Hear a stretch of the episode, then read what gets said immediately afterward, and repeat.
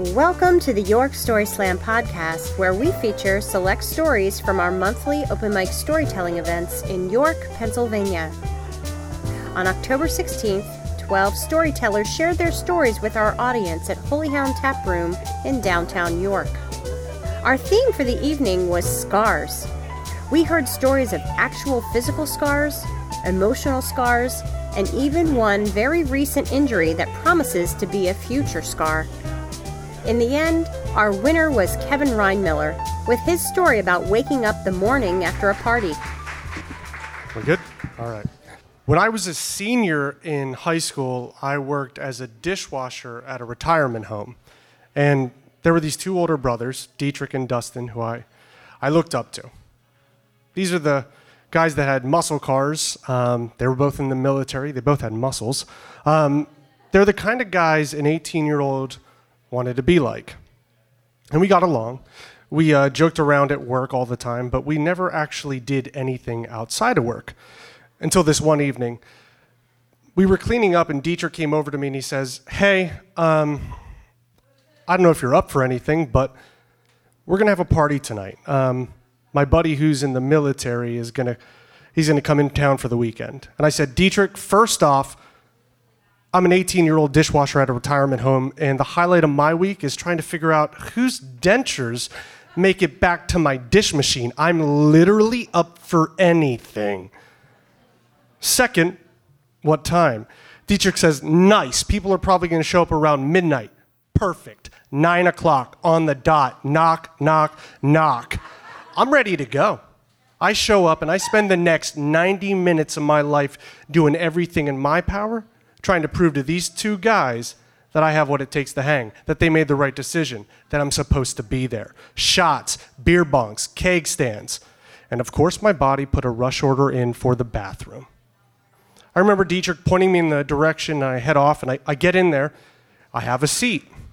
I lock the door. I hang my head. Darkness.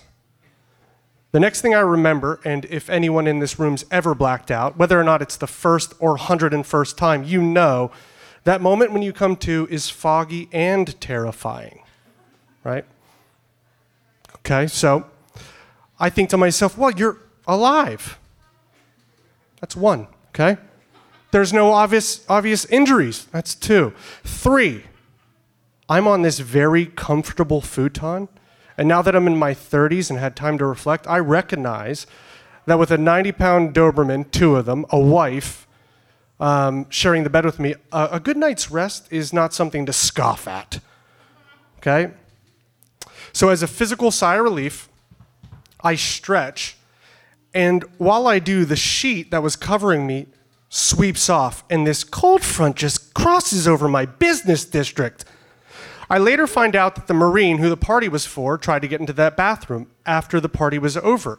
It was locked. He broke in. He found my naked body. He picked up my naked body because no man left behind, carried my naked, bo- car- carried my naked body out into the living room, laid my naked body on said futon, and covered my naked body with said sheet. I flip my legs around and I pop up. Bodies everywhere. I mean, head to toe, left to right. Apparently, everyone that attended the party decided to spend the night. No DUIs, I can attest to that. I dart back into the bathroom, and this is a good news, bad news situation. My clothes, along with the rest of the room, are covered in some pretty incriminating evidence. So I take a seat and I hang my head. And I start to feel there's just something's not right. It's not good. There's something just up and down my back into the living room, and I kid you not, someone shit on that futon. Yeah, all over it. All right? I realize I need an adult. I head upstairs, I get Dietrich, and I say, Here's what happened. And Dietrich gave me this look. I assume it's the look you give someone when you invite them to their house and they puke in your bathroom and shit on your futon. We go downstairs, and Dietrich, without hesitation, begins waking everyone up. He's tapping them on their shoulder. He's pointing at me. He's pointing at the futon. He's tapping on their shoulder, pointing at me, pointing at the futon, forcing me to individually lock eyes with each one of those grown men and mouth allegedly. So we start kicking around ideas. What do we do next? Hmm? Do we vacuum it up? Do we burn it? Do we scrub it with a toothbrush? Thankfully, we all came to a collective agreement. We decided to hoist it up onto my shoulders and have me carry it across the apartment complex on my shoulders and dispose of it. So there I am, 7 a.m., with nothing but a sheet wrapped around my waist, newly deemed futon strapped on my back, and the morning sun in my face. Kevin earned a spot in our Grand Slam in November.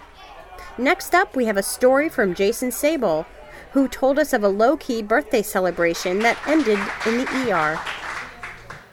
Yeah, so uh, a few weeks ago, I turned 40. I know I don't look a day over 35. Thank you. Appreciate it. But uh, yeah, I turned 40, and it was my birthday. And uh, I have some really great friends. And so uh, uh, my wife Brandy on my birthday uh, took me out to dinner. Well, to be to be fair, AJ did come over with me in the afternoon to play video games, which was great. Um, AJ came over and played a couple video games with me, and then uh, uh, uh, my lovely wife Brandy took me out to dinner. Uh, we went out, had a great dinner. Uh, none of my friends showed up. And that scarred me, but that's not my story. and uh, we came home, and it was very low key. And, uh, you know, I got the, you know, I, I know you might have been ex- expecting something a little more for your 40th birthday uh, than you actually got. But, uh, you know, I'll make it up to you, whatever. Yeah, it was fine.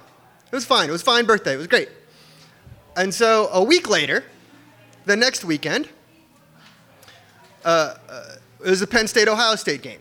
Uh, where are my Penn State people? We are. Okay. There's like there's like five of you. All right. Awesome. This story's gonna suck now.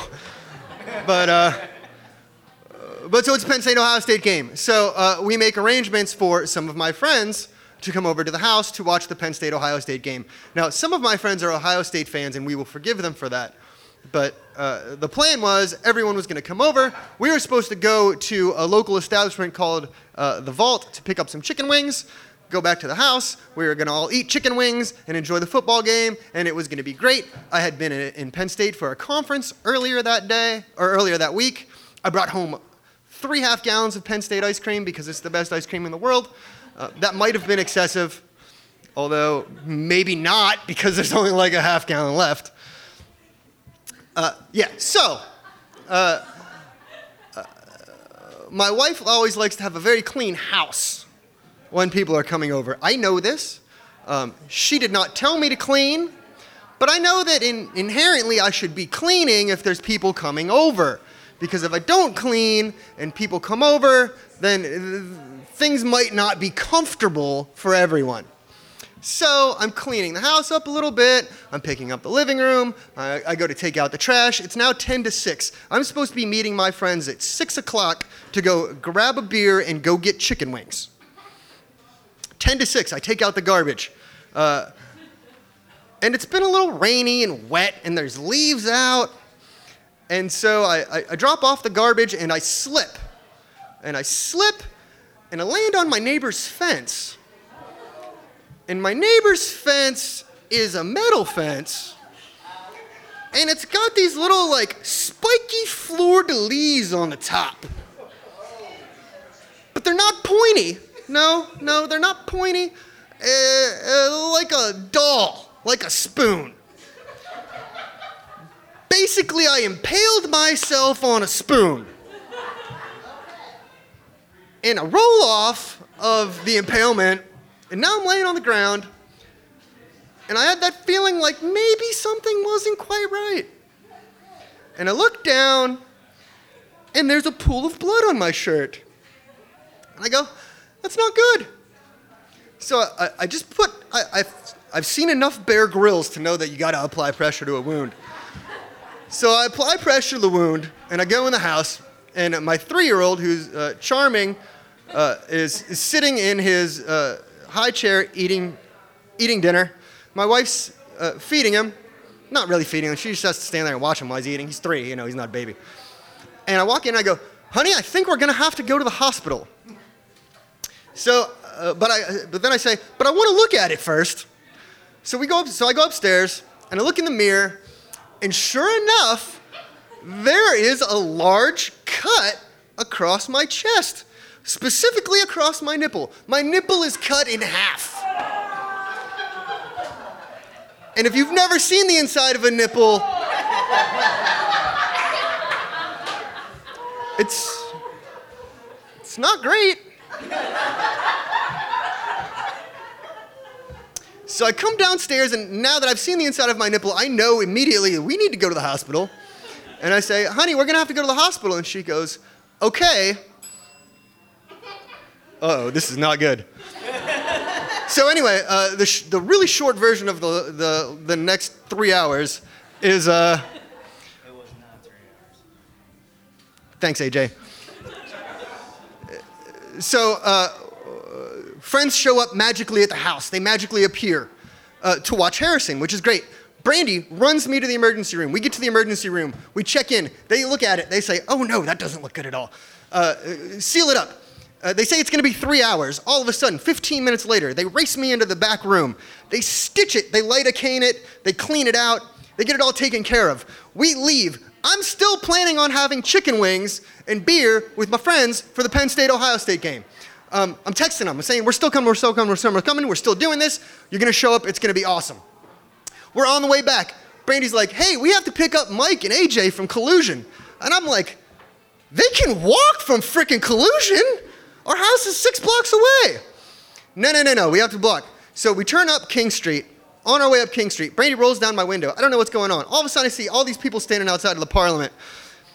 And I'm still looking for Mike and AJ, being like, they need to get in the car because the game starts in five minutes. And she says, Oh, this is your surprise birthday party. So I hop out of the car, and all my awesome friends are there, and now I feel like a jerk. Also, I'm real numbed up and a little bit in shock. I've got now seven stitches across my nipple. It's stitched together. And my parents are there from Erie, Pennsylvania.